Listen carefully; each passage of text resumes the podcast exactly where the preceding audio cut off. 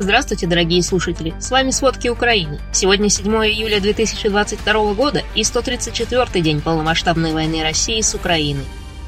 Российский генштаб сегодня объявил об оперативной паузе. Военные эксперты уже давно говорят об истощении человеческих ресурсов российской армии. Но за прошедшие сутки обстрелы Украины не стали менее интенсивными. Зато более интенсивными стали обстрелы военных складов, нефтебаз, а иногда, как говорят, и жилых кварталов, самопровозглашенных ДНР и ЛНР. Сейчас мы подробнее расскажем об этих и других новостях войны. Кроме Луганской и Донецкой областей, горячими остаются Харьковская, Сумская, Николаевская, Херсонская и даже Днепропетровская области. По всей Украине за последние сутки по меньшей мере 8 мирных жителей погибли и 7 были ранены. Сегодня на рассвете российская армия обстреляла ракетами один из районов Одесской области. Ракеты поразили два сельхозангара и уничтожили 35 тонн зерна. К счастью, они не убили людей. Об этом написал пресс-секретарь Одесской военной областной администрации Сергей Братчук в своем телеграм-канале. Еще двумя ракетами российские военные существенно повредили причал острова Змеиного. Но это не помешало установить украинский флаг на острове. В Южной Херсонской области стабильно тяжелая ситуация. Жители практически всей области сообщают о взрывах, пожарах в лесах, на полях и в селах. Войска обстреливают дома и минируют их, уничтожают социальные и инфраструктурные объекты. Сообщают, что оккупационная администрация области не тушит пожары, поэтому фермеры и жители сел пытаются делать это самостоятельно. Дело осложняется тем, что во многих населенных пунктах пятый месяц нет воды и света. В Скадовске Херсонской области вчера прогремели взрывы. Об этом сообщил глава Скадовского городского совета Александр Яковлев. По словам местных жителей, три ракеты прилетели в северную сторону города. Один человек погиб и четверо ранены. Среди них есть ребенок. Российские войска еще в марте захватили большую часть Херсонской области, в том числе и Скадовск.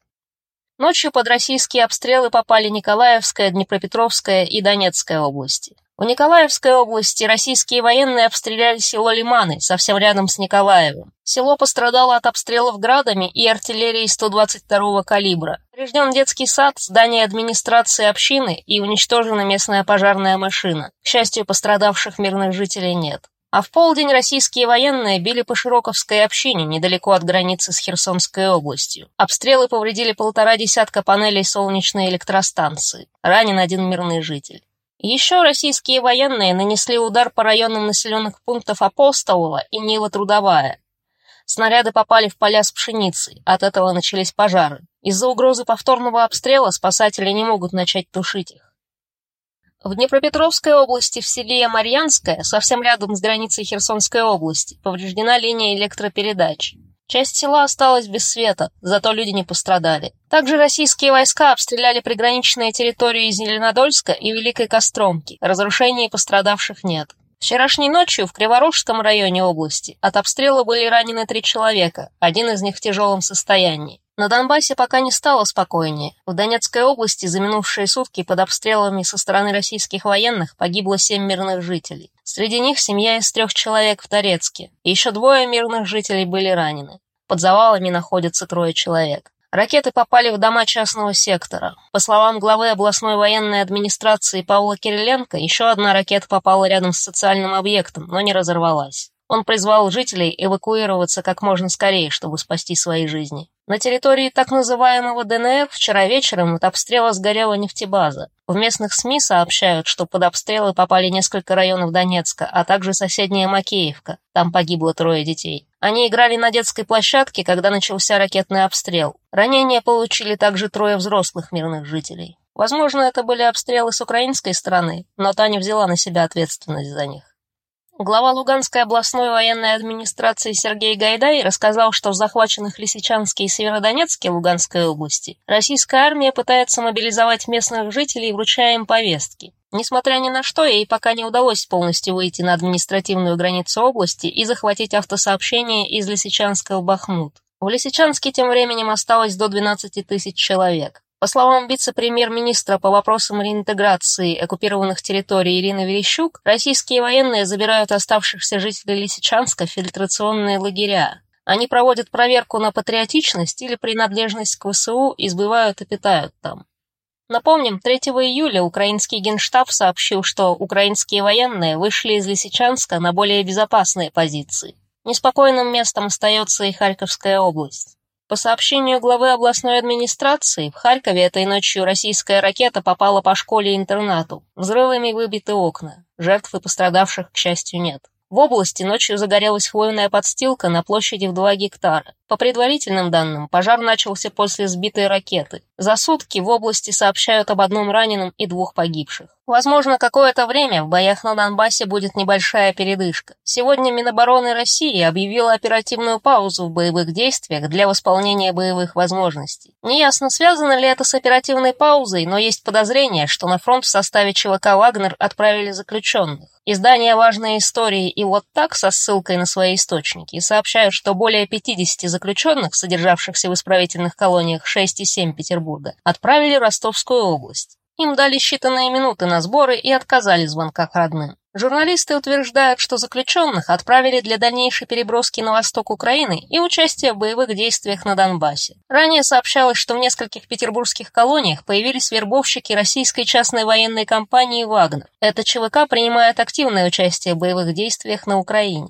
а в России все чаще обстреливают приграничные области. Так, 5 июля несколько раз из артиллерии обстреляли села Курской и Брянской области. Мирные жители не погибли. В Брянской области в этот день еще трое неизвестных обстреляли войсковую часть в городе Клинцы из стрелкового оружия. После обстрела мужчины скрылись, полиция их все еще разыскивает. Об этом сообщали федеральное издание «Маш» и региональная интернет-газета «Брянская улица». Официальной информации о происшедшем пока нет. А вчера, по сообщению нескольких новостных телеграм-каналов, со стороны Украины открыли огонь по двум машинам Белгородской области. В этих машинах находились российские пограничники. Пишут, что в первой машине один человек погиб, трое были госпитализированы с ранениями. На вторую машину с беспилотника сброшено взрывное устройство, и пострадавших нет. Но нет никаких подтверждений из других источников об этой информации. Насчет всех этих нападений есть самые разные версии. Многие приписывают их украинской армии. Но проукраинские блогеры часто называют даже ракетные обстрелы российской территории провокацией российских спецслужб.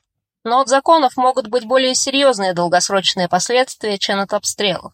Госдума одобрила законопроект о спецмерах для спецоперации. Теперь бизнес не может отказаться от контрактов с армией, а предприятия могут обязать работать без выходных и по ночам. Заказчик в лице российской армии и спецслужб может менять условия и цену контракта, то есть фактически платить столько, сколько посчитает нужным. По оценкам экспертов, этот закон выводит такие спецзаказы из антикоррупционного регулирования госзаказов. Запад же договаривается солидарно поддерживать Украину. На днях в швейцарском Лугарно прошла международная конференция о помощи Украине. По ее результатам была принята декларация, в которой главы государств и правительств, министры и представители стран обязались поддерживать Украину на пути к восстановлению. Согласно договоренностям, поддержка Украины составит почти 2 миллиарда долларов. Из этой суммы 600 миллионов долларов будут выделены в виде финансовой поддержки, а более 500 миллионов долларов на развитие аграрного сектора в виде средств хранения продукции, улучшения логистики и обеспечения ликвидности для предприятий. Украина также договорилась о предоставлении более 500 миллионов долларов для подготовки к отопительному сезону, Почти 250 миллионов долларов будет выделено для развития проектов цифровой трансформации страны. Сама Украина представила план послевоенного восстановления, который будет включать 850 проектов. Стратегия, представленная в швейцарском Лугарно, также предусматривает ежегодный рост уровня ВВП Украины на 7%. Но пока руководитель Офиса президента Украины Андрей Ермак оценивал потери ВВП Украины в 35% от довоенного периода. И это только на начало июня. Эксперты считают, что Украина может потерять до 50% ВВП. Россия же тем временем получила 24 миллиарда долларов от продажи энергоресурсов Китаю и Индии за три месяца после начала полномасштабной войны в Украине. Об этом пишет Bloomberg. Согласно последним таможенным данным, расходы Китая на российские нефть, газ и уголь за три месяца до конца мая почти вдвое больше, чем год назад. За этот же период Индия заплатила за энергоресурсы в пять раз больше в сравнении с прошлым годом. Согласно данным Bloomberg, помимо значительного роста закупок нефти и угля, с начала большой войны в Украине Индия также импортировала в три раза больше российского сжиженного газа по сравнению с тем же периодом прошлого года. А в Великобритании сегодня в отставку подал один из самых активных сторонников Украины Борис Джонсон. Он пробудет на посту премьера, пока ему не разберут замену. Новый премьер-министр, скорее всего, будет менее активно поддерживать Украину в этом конфликте. Более активно, скорее всего, уже некуда. Спасибо. Это были все основные новости о войне России с Украиной к середине 7 июля. Помните, правда существует. А мы стараемся делать ее доступной. Если вам нравится то, что мы делаем, пожалуйста, поделитесь этим подкастом с друзьями. Для нас это очень важно. До встречи.